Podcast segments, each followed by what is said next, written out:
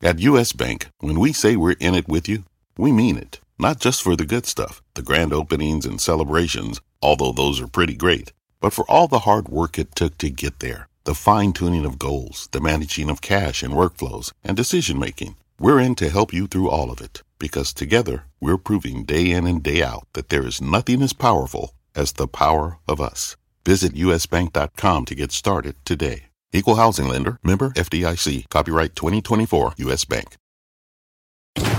Electricity, a big idea that's inspired countless new ones. From powering the light bulb to virtually powering our entire lives. 30 years ago, State Street launched the SPDR S&P 500 ETF, SPY, a big idea that inspired the world to invest differently and still does. What can you do with SPY? Before investing, consider the fund's investment objectives, risks, charges, and expenses. Visit ssga.com for a prospectus containing this and other information. Read it carefully before investing. SPY is subject to risks similar to those of stocks. All ETFs are subject to risk, including possible loss of principal. Alps Distributors, Inc. Distributor. My mission is simple to make you money. I'm here to level the playing field for all investors. There's always a bull market somewhere, and I promise to help you find it. Mad Money starts now. Hey, I'm Cramer. Welcome to Mad Money. Welcome to Cramerica. Hope you want to make friends. I'm just trying to make you some money, and put this one in context. My job is not just to entertain you, but to educate, teach you. On a day like today, you need it. So call me at 1-800-743-CNBC or tweet me at Jim Cramer. Not possible. Dow 30,000. Can't be.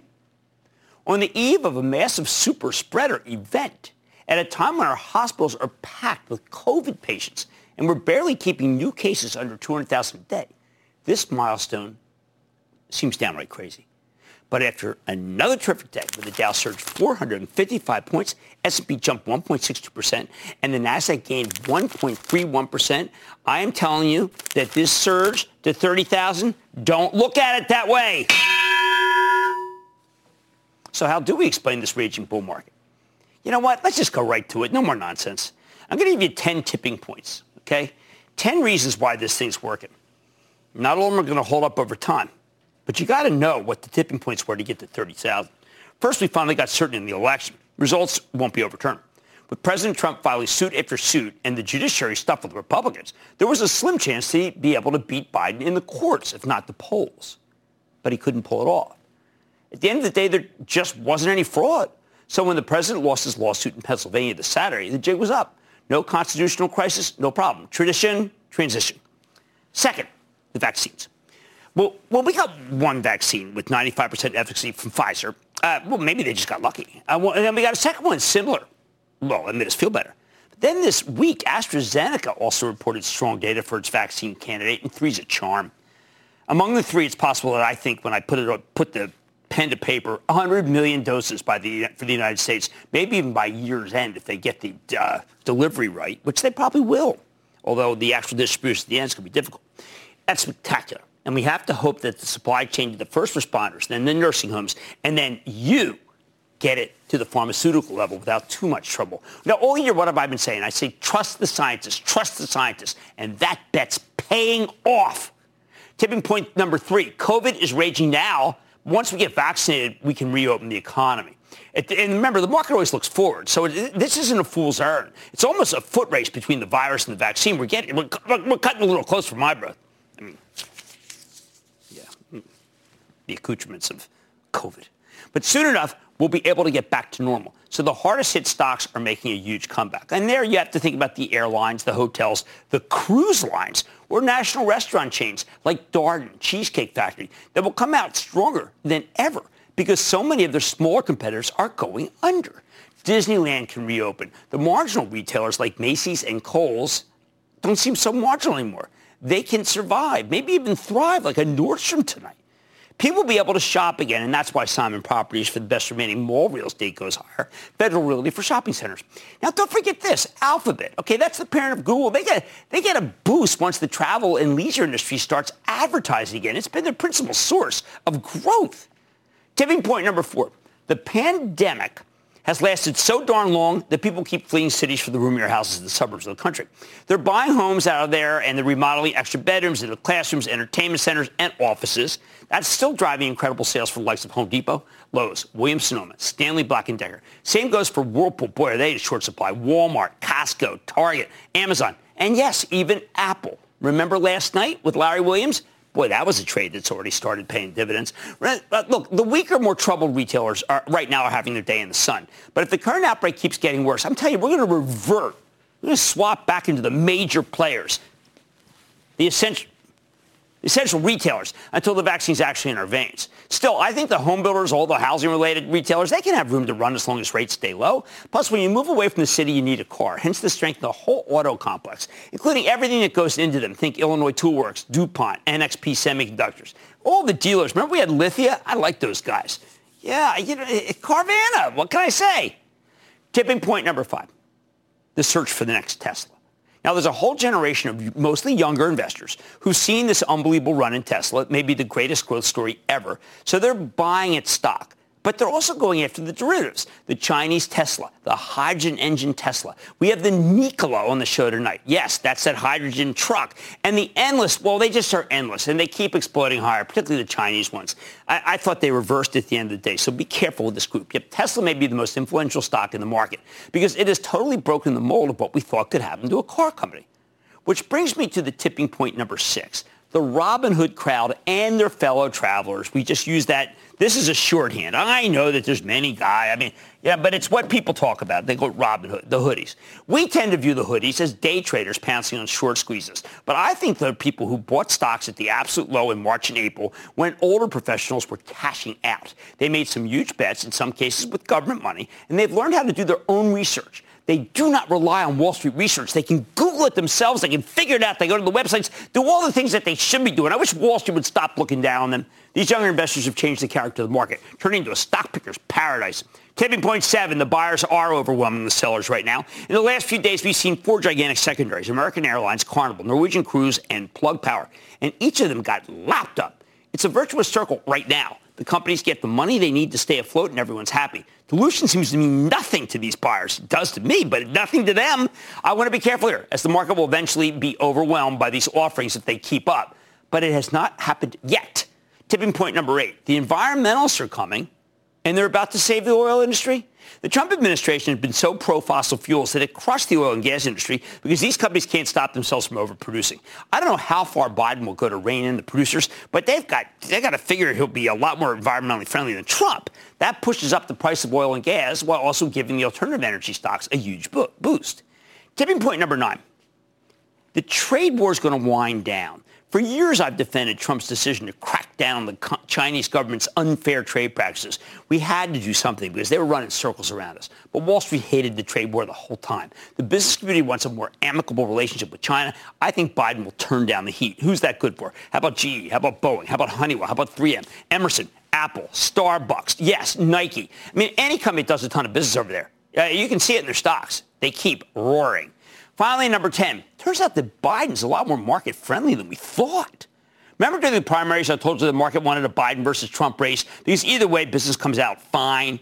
A lot of people convinced themselves that the Democratic Party belonged to the hardliners. But Biden didn't pick Elizabeth Warren for Treasury Secretary. He picked former Fed Chief Janet Yellen, whom Wall Street adores. Good news for the bank stocks. If he keeps Jay Powell as Fed Chief, like Obama did with Ben Bernanke, then you're going to see an even bigger gallop in the bank in the stocks of the banks because they adore Jay Powell too, and not to mention the rest of the market. I mean, there's no. You think it's just a by happenstance that Wells Fargo broke out today? I mean. Janet Yellen doesn't, she didn't like Wells Fargo, but I think that she's not going to try to break it up. Of course, not everything's going to work out. Tech can be spotty here unless it has a catalyst up its sleeve like 5G, think Apple, or some connection to Bitcoin, think PayPal or Square. Drugs are tough unless you've got some sort of consumer angle, like uh, AbbVie with Botox. People are going to go back to using Botox. But the bottom line, stick with the tipping point plays. These are the drivers of the incredible move. I've profiled these companies over and over again to you, and that's who's going to be the next leg higher. Even as I think the overheated stocks, like the SPACs, the next Tesla place, I'd like to see them cool off, recharge, so to speak, before they can resume the run. So don't be afraid to ring the register, because what I don't want you to do is have amazing gains and then give them back, like I saw so many people do in 2000. David in New Jersey, David. Booyah, Jim. Booyah. I have a two-part question. Uh, I have Pfizer. I know they got billions of dollars of contracts. The logistics figured out. Makes its own dry ice. Approval any day. So I was thinking of holding that, I guess. And the second part is a uh, spin-off it finally completed of Upjohn, the Mylan last week. Yeah. The company Viatris, VTRS. We got 12.4 shares per 100 on that. It's been up 8% the first week both of these stocks pay dividends. Uh, on both of them, should I buy more? Hold? Well, no. Sell? I mean, look, I, I like growth. Uh, the, these are very inexpensive stocks, but they've been inexpensive for ages. And I think that the better buys here are growth stocks that also have decent dividends.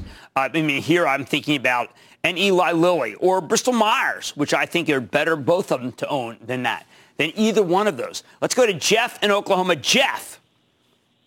What's up, Jim? Big booyah to you. Right back at you. Okay, my question is uh, about KB Homes. Do you think that would be a good uh, long-term investment? Well, they did have a great quarter. Uh, long-term, the home builders have never been that great uh, because eventually they rate, the Fed raises rates and they go back down. I think they're fine right now. You got to buy them when they're troughing, buy them when they're going down. They're not what the market wants right now.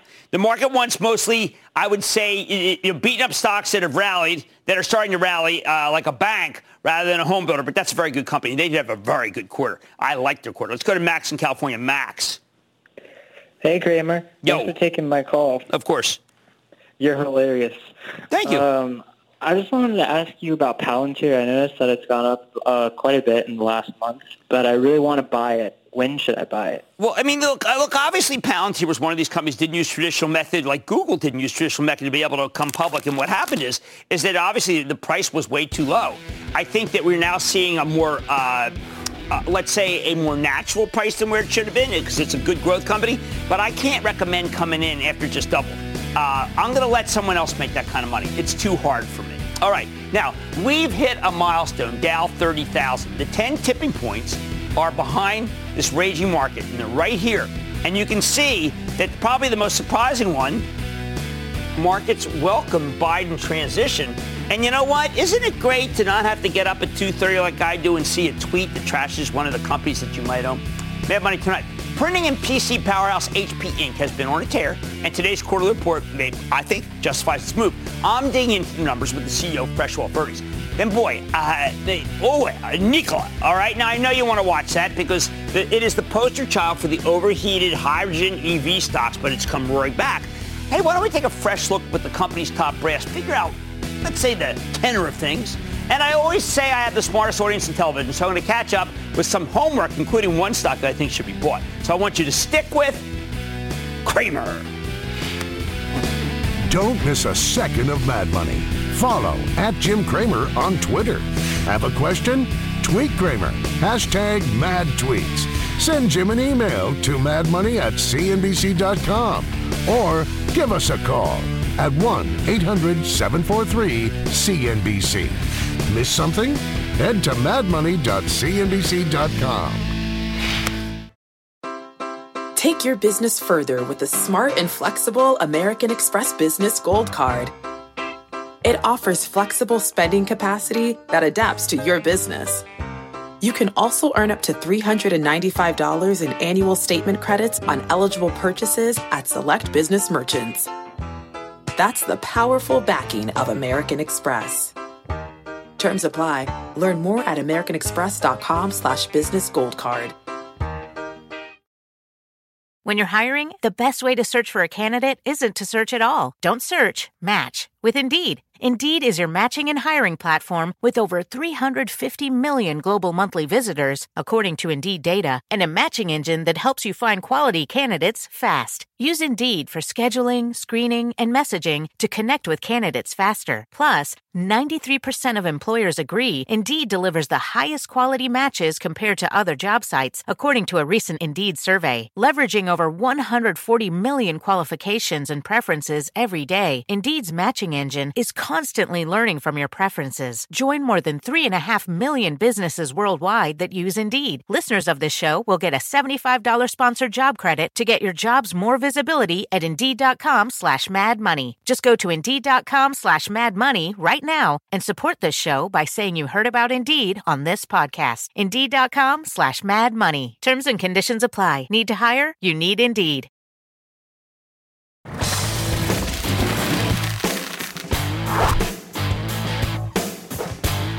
What happens to a company like HP Inc. when we finally beat the pandemic, when science rules? It first looked like COVID would crush this PC and printing powerhouse. Say sell a ton of office hardware. But a funny thing happened after we went into lockdown. HP got a huge boost from the stay-at-home economy. People stuck working from home had to buy new printers and computers like me. This stock has been moving steadily higher for months, and after the close today, HP justified the move. Company reported a strong quarter, 10 cent earnings beat off 52 cent basis, sizable revenue beat. Management gave you bullish guidance for the next quarter. Underneath the headline numbers, some cross currents. The whole beat was driven by HP's printing division that had been a weaker business before, eh, but the the actual business that we think of as the as the actual plain old computer business, I don't know. Eh, just say a little bit later than expected, but altogether pretty darn good. Hey, let's not take it from me. Let's check in with Enrique Lores. He's the president and CEO of HPA. Get a better sense of the quarter and his company's prospects. Mr. Lores, welcome back to Mad Money. Jim, thank you for having me here. All right, Enrique. Uh, you are generating a huge amount of cash flow. You've turned around the printing division perfectly. Is this the, the game plan? Reward people with a higher dividend. This is what you said you would do. Buy back shares and just keep the machine going. So this is exactly what we're doing, Jim. We had, as you said, a very strong quarter where we over-delivered on revenue, over-delivered on EPS. We had a record shipments for both PCs and printers, and we generated cash flow that we used to create value for our shareholders. Yes, so you know, in the last two quarters, we have bought close to 9% of the outstanding shares of the company. That's a remarkable number. Now, I know, but I was looking at it. I mean, since, since uh, it was spun off, I mean, there's just a gigantic amount that has been bought back. But I think maybe more important for a lot of our viewers is you're boosting the dividend when a lot of people are cutting their dividends. We, this, you should take this as a sign of the confidence we have in the future of the company. We are announcing today that we are going to be increasing dividend by 10% in fiscal year 21, and this is driven by the strong momentum that we see in our businesses, both in print and in personal systems. When you came in, I challenged you at a breakfast in San Francisco. I didn't think you could turn around printer. I was so worried about printing. We even we brainstormed about how to fix it. You had a plan. It looks like it's winning. The plan is working, and you may remember that that day we were talking about the subscription business that we are building. Right. We, I'm very pleased with the progress we have made. Revenue is growing close to 40%, and we surpassed 8 million subscribers this quarter, which was above any goals that we could have dreamed only a year ago. All right, so are you worried uh, that everyone will go back to the central office and stop making their home office uh, a place that they work? I mean, you know, that's what I did. You know, I love my, my Hewlett Packard. I'm showing you, I don't know if you see it, but what happened is, is I decided to build a home office too because I lost my office downtown. How many people do you think are going to go back to work and they're going to no longer need more Hewlett Packard equipment? What this crisis has showed is that we have, we are a very resilient company. We have a very strong consumer business that is helping us now, but we also have a very strong consumer business, both in print and in personal systems. So when people will go back to the office, our commercial business will grow again. And this is one of the key strengths of the company, this balance that we have that has proven to be really great during this period of time. All right, do I have to worry about personal systems margins going for, to 5.1 when I was hoping for 5.3? Will that be a sticking point? The, we have the change in margins in PCs is driven by mix. We have seen tremendous growth on the consumer side, that yes has driven margins down, but has, has created a lot of business opportunities for us in that space. And we are really pleased with the performance of the PC business. The unit growth has been tremendous. We shipped 19 million PCs, as I said before, which is record-breaking, and we're making great progress in all the key categories that we shared in the past. We wanted to grow premium, gaming, accessories. We grew accessories, Jim, by 59% this quarter. This is a great growth opportunity for us going forward.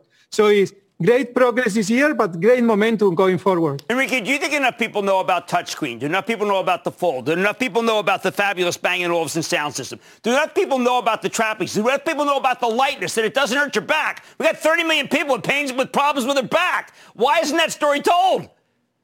Well, we are driving and t- telling the story as much as we can. And one of the things we're going to do, Jim, is to hire you as one of our spokespeople because you really know our technology. Thank you for that. well, I like, I am a user, and but more important, our, our viewers are owners. And I think it's terrific what you've done because you promised to buy back all that stock and to use the cash flow. But when are we going to see more from 3D printing, which you said recently in a talk is a possible $500 billion market? I had felt four years ago when I first saw what you guys were doing that you'd be dominated. 2016. Dion showed me in 2016. I said, they're going to dominate. Hasn't happened yet. We continue to see 3D printing and as a great business for us in the future. And this quarter, we announced tremendous opportunity in that space. What we are doing is we are not going to be shipping printers and supplies only. We are going to also own some key applications where our technology will allow us to capture special value. And we announced this quarter the technologies that we have announced to create molds for molded fiber, which is really a great new technology that more and more companies are using to replace plastic in their packaging. And with our technology, we can create molds that will allow companies to create packagings that before was not possible. And this will allow us to really create and capture more value in that application than just by selling printers and supplies. And what do you say to the folks at Xerox who uh, were probably going to buy this company a little less than where it's trading at and lever it up and maybe, uh, I don't know, have it go bankrupt? What do we say to them? Well, what I have to say is that we are focused on driving our strategy. We're making great progress both in driving our business and in creating value for our shareholders. And this is my number one priority and the number one priority of every employee in this company. Is it United States is starring? I know that you, you said you turn around Europe printing first. It looks like Europe's strong too. We, we have seen strength across the business in the US, in Europe, and in Asia. Really, it's not about geographical differences. It's about the strength of our consumer business, both in personal systems and in print. People working from home, kids learning from home, kids playing from home is proven to be an opportunity for us to sell more PCs, but also more printers and more supplies. Well, look, congratulations for living up to exactly what you said you'd do and then some, which is what we want out of executives in this country. Enrique Lores, President and CEO of HP. Good to see you, sir. Good to see you, Jim. Thank you. I got a text from him at 2 a.m. saying, look out. Well, you know what? I went and got up and started working. It was very valuable to me. I keep my phone all night. Don't call me. That's Enrique Lores, President CEO of HP. Mad Money is back after the break. Support for this program is provided by Chevron. Demand for energy is projected to continue rising in the future. To help keep up, Chevron is increasing their U.S. oil and gas production and they're innovating to help do it responsibly across their operations, including their Gulf of Mexico facilities, which are some of the world's lowest carbon intensity operations, helping supply energy that's affordable, reliable, and ever cleaner. That's energy in progress. Learn more at chevron.com slash meeting demand. Hey there, I'm Brad. I'm about to win the Tuesday Night Bowling League Championship. I'm also a highway worker for the Ohio Department of Transportation. When you move over and slow down, you're making sure I can bowl the winning strike with my buddies. Remember, they're not just roadside workers. Thank you for moving over and slowing down.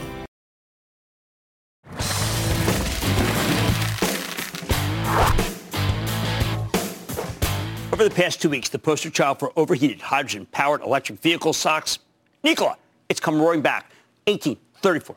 For those of you who don't remember, Nikola is a speculative EV play with a hydrogen kicker that came public over the summer via reverse merger with a special purpose acquisition company, or SPAC. The stock initially caught fire, and by September, the company had made a transformative deal with General Motors to collaborate on an electric pickup truck, but to do much more than that. Uh, then, a few days later, a short seller published a scathing research report accusing Nikola and its founder of outrageous acts of fraud. So then the stock plunged below 20 bucks, and for a while, that's where it stayed. But Nikola brought in new management. They kept working on their truck and their hydrogen technology, and even after all the bad press, GM hasn't pulled the plug on their partnership, though we lack clarity on the current relationship. We also need clarity on partnerships that could build out a much-needed hydrogen network and what help the government might even give to lower the cost of hydrogen. So is it time to take this company seriously again, given how much this market loves EV and hydrogen fuel cells? Let's take a, a fresh look. It's a fresh look with Mark Russell. He's the new president and CEO of Nikola. Get a better sense of what's happening. Mr. Russell, welcome to Mad Money. Thanks, Jim. Thanks for having me. All right. Love to be here talking about hydrogen. Of course. All right. So, Mark, tell me, uh, after kind of a, let's say, tumultuous period, why you are the person to take Nikola into the promised land of maybe the greenest fuel out there, hydrogen. Well, the whole team here is excited about hydrogen. That's what we've been focused on for, for several years now here. We think hydrogen is part of the solution for a zero emission future. Right. But then remember, we did have, there were some issues that occurred uh, issues that occurred that made it so that we don't even know if your GM deal is going to happen. That could expire soon, the pact with, with GM. And there were obviously issues that I think people felt were, uh, were signs of fraud. Uh, a truck that was sent down a hill uh, to show that the company was got an, an, engine that worked that turned out to be actually, uh, say, suboptimal in describing what Nikola does. Well, Jim, we have lots of we have several trucks that work. We, uh, we have fuel cell trucks that work. We have our first battery truck that now is on the dyno and has been on the track. The uh, the Nikola Tre, which is was being finished up in Germany in the production prototypes. We have, we have a number of trucks that work. We haul we haul beer on public roads for Anheuser Busch. Uh, you you know a few seconds on uh, on Google, you find that that video. Oh, absolutely. So we I have mean, we have a number of prototypes that work, and uh, we're focused on the future now, going forward. Okay, how can you get the price of hydrogen down getting, to make it so it's viable? Well, the key to getting the price of hydrogen down, Jim, is is the price of electricity, and on that front, what people need to focus on is the price of green electricity. The electricity is coming from wind. The come it's coming from solar. That's that's the price that you need to focus on. We can make hydrogen for about a decimal move on the cost of the electricity, depending on a few other factors. So if you can get if you can get electricity at, at two cents a kilowatt hour, you can make hydrogen for two dollars a kilogram, which is way below the current retail price, as you know. But do you have so enough money on hand to have that happen? That's going to take a long time, right? Is that a 2030 issue, 2025?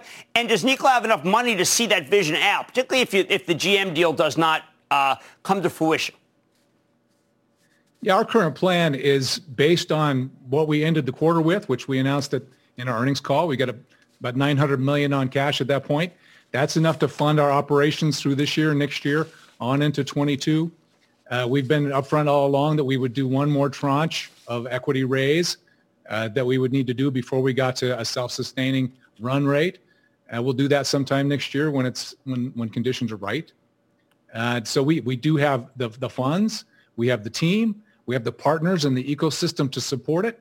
Uh, we don't believe that hydrogen is a 2030 or even a 2025 uh, solution. We, we, we've been dedicated now for several years to bringing hydrogen trucks and hydrogen stations to the world in 2023. So you, you don't buy into the skepticism that, that one of the most wealthy people in the world, it, it's built a great empire, Tesla, that Elon Musk thinks that this is a fuel cell and not a fuel cell? Well, he's partially correct on, on his analysis. Battery vehicles are super efficient, and we, we, we plan to make and sell those. The Nikola Tre that we're bringing to the market next year is a battery vehicle. It works great for short haul. The problem here is long haul. Mm-hmm. How do you get big things long distances? That's the problem. Batteries don't do that very well because of energy density, and that's just physics. Batteries are still super heavy compared to how much energy is in there. Well, to go further than that with something really heavy, you need hydrogen. Well, how about a partnership, say, with a BP or Royal Dutch? Both very forward companies. BP uh, is not the company of old. Uh, they would be natural partners to be able to do hydrogen fueling stations. Yeah, those are two companies that have been very forward thinking and looking at a hydrogen future. Uh, in fact, Shell's joined a consortium uh, that we've, we've helped put together to make sure the fueling protocols are standard around the world, which is important to make sure any, any vehicle can fuel in any station, unlike in electricity. But you're not able to, to say batteries. whether you have a partnership pending with BP or Royal Dutch or uh, be able to say what's going to happen to uh, to GM when the deal can expire. They can finalize. If they don't finalize it by December 3, they can pull out. Well, you know, we can't comment on uh, continuing uh, discussions, Jim, but uh, we're we're interested in in GM's Hydrotec fuel cell system. It- It's very interesting to us. We're interested in their uh, Ultium battery system. Both of those things are interesting to us, and we continue to talk to them about those things. All right, let, us talk about previous management. Uh, I understand, correct me if I'm wrong, that you co-owned an entity with Trevor Milton called uh, T&M uh, Residual, owns 39 million shares. I understand that uh, you extended your lockup. There's a very big sh- lockup coming up, the lockup expiration, that you've extended the period that you don't want to sell, especially the 39 million shares in the entity that you co-own. But uh, what happens if, if Milton decides to sell? Uh, he, he owns an awful lot of stock. I mean, I, I would feel like that his 92 million shares might be free to trade. I don't know how much is locked up. I just worry people will listen, they'll want to buy hydrogen, and they might run into a gauntlet of stock that is thrown down by, uh, by Trevor Milton. Yeah, I manage I manage those T and M shares, and then we have a bunch of strategic partners who have taken big positions in the company. Many of them have joined our board of directors, Hanwha, CNH, Bosch, people like that, controlling a lot of shares. A number of those folks have agreed to extend their lockup to the end of April, May 1.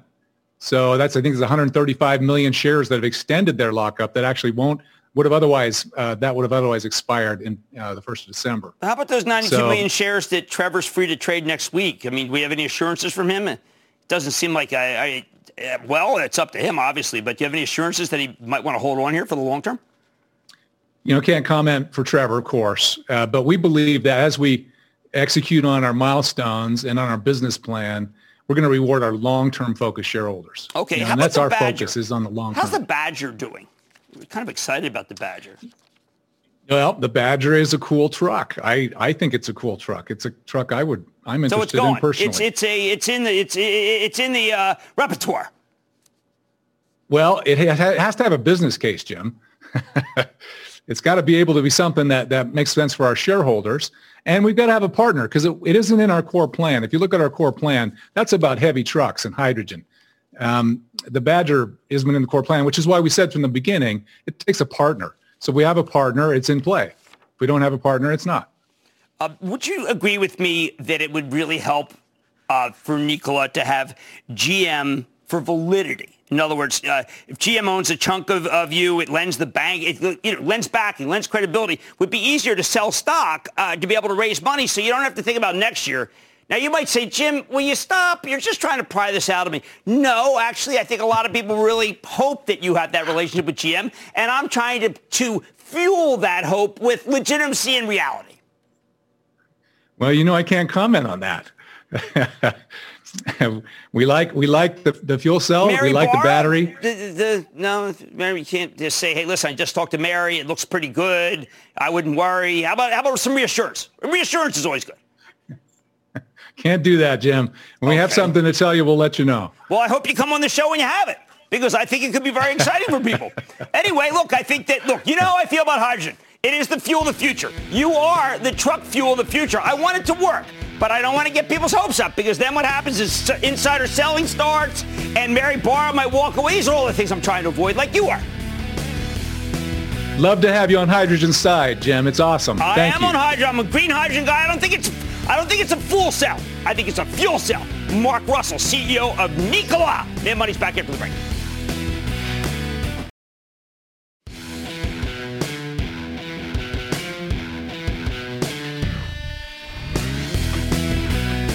Every time I get a question about a stock I'm not all that familiar with, and boy, there are a ton of them since so many companies have gone public, we take our time, we do the research, and we come back to you with a considered answer.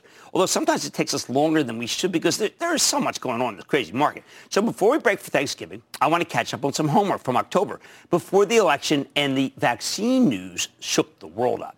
First off, on October 21st, Joe in California called in to ask about a company called Textainer Group Holdings. I said, man, I got to do some more digging on this one. It's intriguing, but it's also a little tricky. See, Textainer's in the intermodal shipping container business. You know those big metal containers that you can see on ships or, or that you see them on trucks like the big Union Pacifics and stuff? Well, that's called intermodal, and they're the lifeblood of global commerce. So where does Textainer fit into the intermodal food chain? They buy intermodal containers and then they lease them out to hundreds of customers, including the U.S. military. Think of it as an equipment rental play. This is an all long-term business, been in business for a very long, long time. Uh, they own 3.6 million 20-foot equivalent units, or TEUs, of these containers, from basic dry freight containers to more specialized refrigerator containers. If it's intermodal, they've got it. But Textainer's not just in the leasing business. They're also in the resale business. It's kind of like, you know, United Rentals does the same thing. What a hot stock that's been, right? They, uh, they sell more than 140,000 used containers per year, standard practice for the equipment rental space. Now, the thing about Textainer is that it's hyper cyclical. People are liking those stocks. Ordinary equipment rental stocks rise and fall with the health of the broader economy. But on top of that, Textainer's directly levered to global shipping. Specifically, what matters to them is the volume of stuff being shipped, whether by gigantic uh, container ships or trains or trucks. And that's why when the pandemic, pandemic first hit, well, this thing, oh my God, it just got crushed. It sank to five bucks and change as Wall Street freaked out about the economy. Over the past five months, though, Textainers come roaring back because the shipping business is on fire. Everybody's stuck at home, which means we have a lot of spending money left over to buy goods, and goods need to be transported. By the time Joe called to ask about this one a month ago, the stock had surged to $16.58. Now I wish I just told him to buy it there and then. But because Textainer is now over 19, its highest uh, levels in nearly three years, right before President Trump's trade war put the kibosh on Chinese imports. There are a couple things going on here. First, demand for the company's shipping containers is booming because there's so much stuff to transport. So rental rates for those containers have been rising dramatically. Uh, they've currently leased out nearly 98% of their capacity. Plus, it doesn't hurt that Textainer has been very disciplined about adding new containers for the past couple years. One reason rental rates are exploding. When the company reported its third quarter results, the numbers were much, much better than expected, with some very positive commentary and a pretty bullish outlook for the future for the cyclical stock. And there's one last positive here. Get used to hearing this from me. Textainer is what I call a Biden stock. The overwhelming consensus is that a Biden White House will be more amenable to trading with China than Trump has been. Not hard. Whether you think that's good or bad policy, it's undeniably good for Textainer's bottom line. So even though this stock's had a huge run, you know what? I think it's still worth owning. Given that the darn thing sells for just nine times next year's earnings, that's cyclical, I know, but nine times still a little too low. That said, it's had a big move, so ideally you buy something wait for a pullback before you pull the trigger. Next up, October 28th, NJ in Indiana asked me about NIU Technologies, MU, which is another one of those red hot Chinese electric vehicle plays, and I said I'd circle back to it. Now, please don't confuse NIU with NIO. NIO makes cars. It's trying to become the Chinese Tesla. NIU, on the other hand, is all about smaller two-wheel vehicles like electric mopeds, bicycles, motorcycles. This isn't some pie-in-the-sky thing. You, you can buy the product right now. You know, they're, they're selling them in America for a, a, a year. Yesterday, the whole electric vehicle complex screamed higher, yet again, but not with NIU, which actually plunged 9% after the company reported not so hot quarter. So someone actually cared about their earnings. While it's still up nearly six bucks since NJ asked about it, uh, that's less crazy than some of the other moves we've seen in this cohort. As I said to, to Leslie and Wolf, th- this is where things are most overheated. So what went wrong here? Is it a temporary blip or something more serious? Okay, in early October, NIU reported some spectacular quarterly sales, and I'm, it could be new, but I, I don't want you to confuse it with NIO. They moved more than 250,000 electric scooters, up nearly 68% year over year, an acceleration from 61% volume growth in the previous quarter, and just 40% growth in the first quarter. Meanwhile, they're having tons of success with their new offerings, like the electric bo- uh, bicycle models that have come out this year. These sales n- numbers just kicked off the most recent leg of the rally. Of course, yesterday that move got derailed when NIU reported its full third quarter results. Like General Motors, these guys released their volume numbers a few days after the quarter ends and then gave you the full earnings report over a month later. What was wrong with NIU's latest numbers? First, even though they're selling a ton of electric bicycles, the selling prices are much lower than the analysts expected, despite the fact that management warned them that that would happen. Second, while the volume numbers we saw last month look good, NIU's actual third quarter sales were weaker than expected, which then translated into a sizable earnings miss. Making things more complicated, management's commentary in the current quarter was decidedly suboptimal NIU told us that they sold less than 32,000 scooters in October. Man, that's down 6% from last year. That's bad. Their international business is growing by leaps and bounds, but their Chinese business is stagnating, even though the Chinese economy is red hot. It's down 9%. The members looking better. Uh, but NIU gave you some hideous sales guidance for the fourth quarter. They're talking about making 86 to 93 million. Wall Street was looking for 120 million. Of course, this company does have a history of practicing UPOD, which is under promise and over deliver. But this doesn't feel like UPOD. Uh, the forecast was grim. So what do we do with this one? I got to tell you, I'd love to be able to recommend NIU. It's an electric vehicle play that's actually profitable. In fact, it's been profitable since last year. In fact, they analysts think they can make 81 cents per share next year and a buck 20 per share in 2022. So the stock is surprisingly cheap when you judge it based on the out years. But the whole electric vehicle space is red hot right now. NIU, things surged 72% since the end of September. Even after yesterday's meltdown, it's up 26% for November. I could justify buying a stock after that kind of move, but not when it just missed the earnings estimate by a mile. Fourth quarter sales forecast was 25% weaker than expected, for heaven's sake. I can't recommend a stock in the wake of those numbers, not when it's already this overheated, like so many others in the category, but a lot of those don't have to worry about earnings. They can just worry about sales or concept. In fact, NIU's got a great concept, but I'm too worried about the execution to give it my blessing. At least not right now. If you want a red hot, hot electric vehicle stock, want to go with Tesla. They have money's back in for it.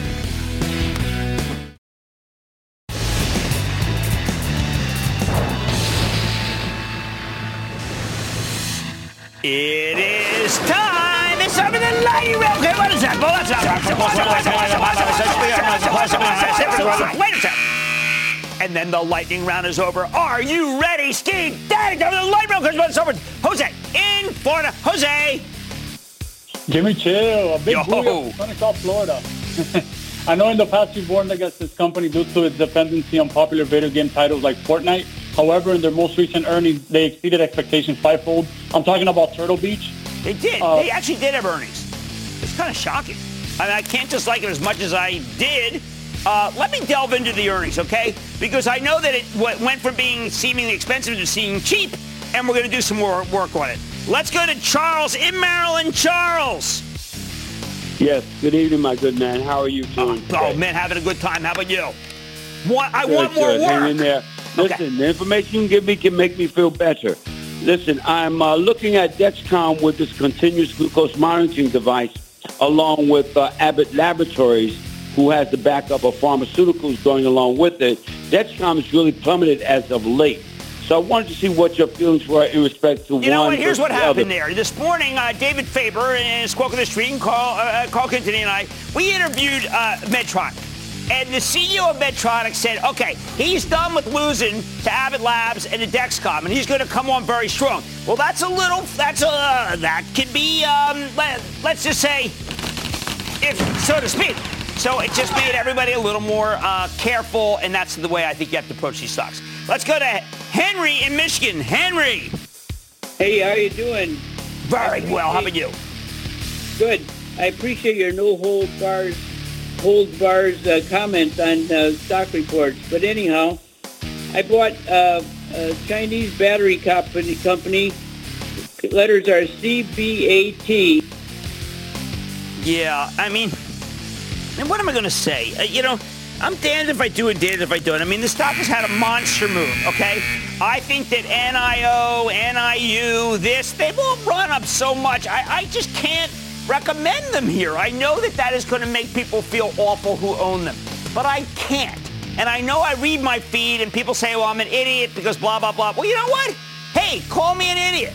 Uh, you know, I mean, fine. Just don't call me late for dinner. Let's go to Polani Palani in Wisconsin. Palani. Hey, Jim. Booyah. Booyah. The long-term viewer, first-time caller.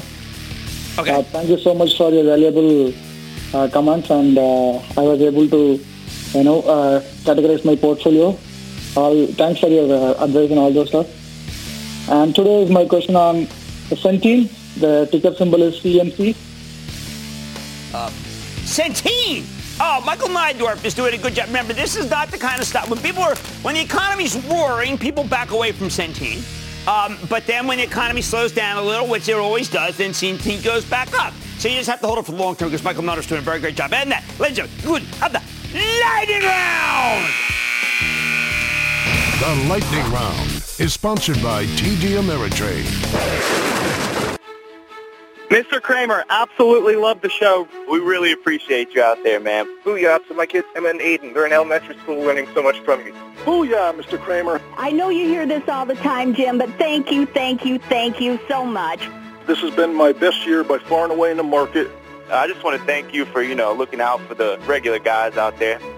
I am trying to teach people to be better investors, and I am doing my darn best. That's the goal here. Great to hear your voice and know that you're there for us.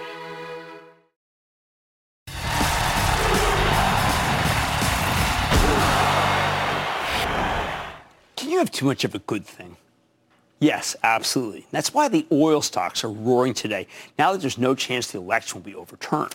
Now, if you find that confusing, you're not alone. The Republicans love oil. One of Trump's first acts as president was to make the CEO of ExxonMobil his Secretary of State. The Democrats tend to be a lot more hostile to fossil fuels. Yet President Trump, he almost killed the oil industry. Now President Biden's going to save it, at least for the moment. And that's what the stocks are saying. When you think about it, it kind of makes sense. Trump gave the oil companies too much of a good thing. This has been a drill, baby, drill presidency. It's almost embarrassing the lengths they were willing to go through to open up new acreage. I mean, they even willing to spoil the Arctic National Wildlife Refuge, despite the fact that we're already awash in oil in the lower 48. With the price of crude in the mid-40s, the last thing we need is more drilling. President Trump doesn't seem to believe in global warming, and he apparently never gave a second thought to more straightforward environmental consequences like oil spills. In other words, he gave the oil industry exactly what it wanted. Unlimited drilling with very little, uh, let's say, limited regulation. The result, we witnessed an insane race to the bottom with all these oil companies bidding up the price of land, particularly in the Permian, then overproducing to the point of saturation. As the late Aubrey McClendon of Chesapeake Energy always told me, oil people will keep drilling and pumping regardless of price. It's just who they are. Sure enough, the producers kept producing and the pipeline companies built new pipe all over the country. It's been great if you want cheap gasoline prices, but terrible if you own any stocks in the oil complex. Now, though, it's all coming to an end. We're getting a new, more environmentally friendly president who will be able to roll back many of these policies. And that's why the stocks have been rallying. Oh, an oil price from 40 to 45 is not it. It's this. It's what I'm talking about. Wall Street's betting that Biden will cur- curtail drilling, first on federal lands and then on non-federal lands by making new rules that forbid excess methane. That's that flare and stuff that you can see from Mars. Well, at least the moon. It would drastically reduce the ability to drill because methane's a byproduct of oil production. If the Biden EPA creates stringent federal rules for methane emissions, and I think they will, well, that could crush the entire fracking industry. The result? Well, because the United States is the swing producer, less production means oil prices go back up. And then the industry gets saved, especially once we get vaccinated and people can go out again. Bizarrely, Biden will be the savior of the oil industry because they need the government to stop them from flooding the market with supply because that's all they know to do. And that's why I still think it's safe to buy Chevron and Pioneer for now. On top of that, Biden will speed up the shuttering of all coal plants as part of transition to a cleaner electric grid. But we don't have the technology to go all in on renewables, which means we'll need natural gas to make up the difference. And that's excellent for turbine maker GE. No, you wonder why that stock's over 10. What else? Biden's more business friendly than most Democratic politicians, but his base hates oil pipelines with the fire of a thousand suns. Less new pipe means the scarcity value of existing pipelines should increase. Hence why the pipeline master limited partnership stocks, after just being dead as a doornail for so long, are showing some signs of life. Of course, all this is purely theoretical. We don't actually know how far Biden will go when it comes to reining in the oil producers, but we do know the age of totally unbridled fossil fuel production is now over. And counterintuitively, that's good news for the oil and gas industry and their stocks even as I ultimately think that big institutions will shy away from those same stocks under pressure from environmentalists who believe their time has come and gone. Like I say, there's always a bull market somewhere, and I promise to find it just for you, right here on Mad Money. I'm Jim Cramer. See you next time. The news with Shepard Smith starts now. Hey there, I'm Brad. I'm about to win the Tuesday Night Bowling League Championship. I'm also a highway worker for the Ohio Department of Transportation. When you move over and slow down, you're making sure I can bowl the winning strike with my buddies. Remember, they're not just roadside workers. Thank you for moving over and slowing down.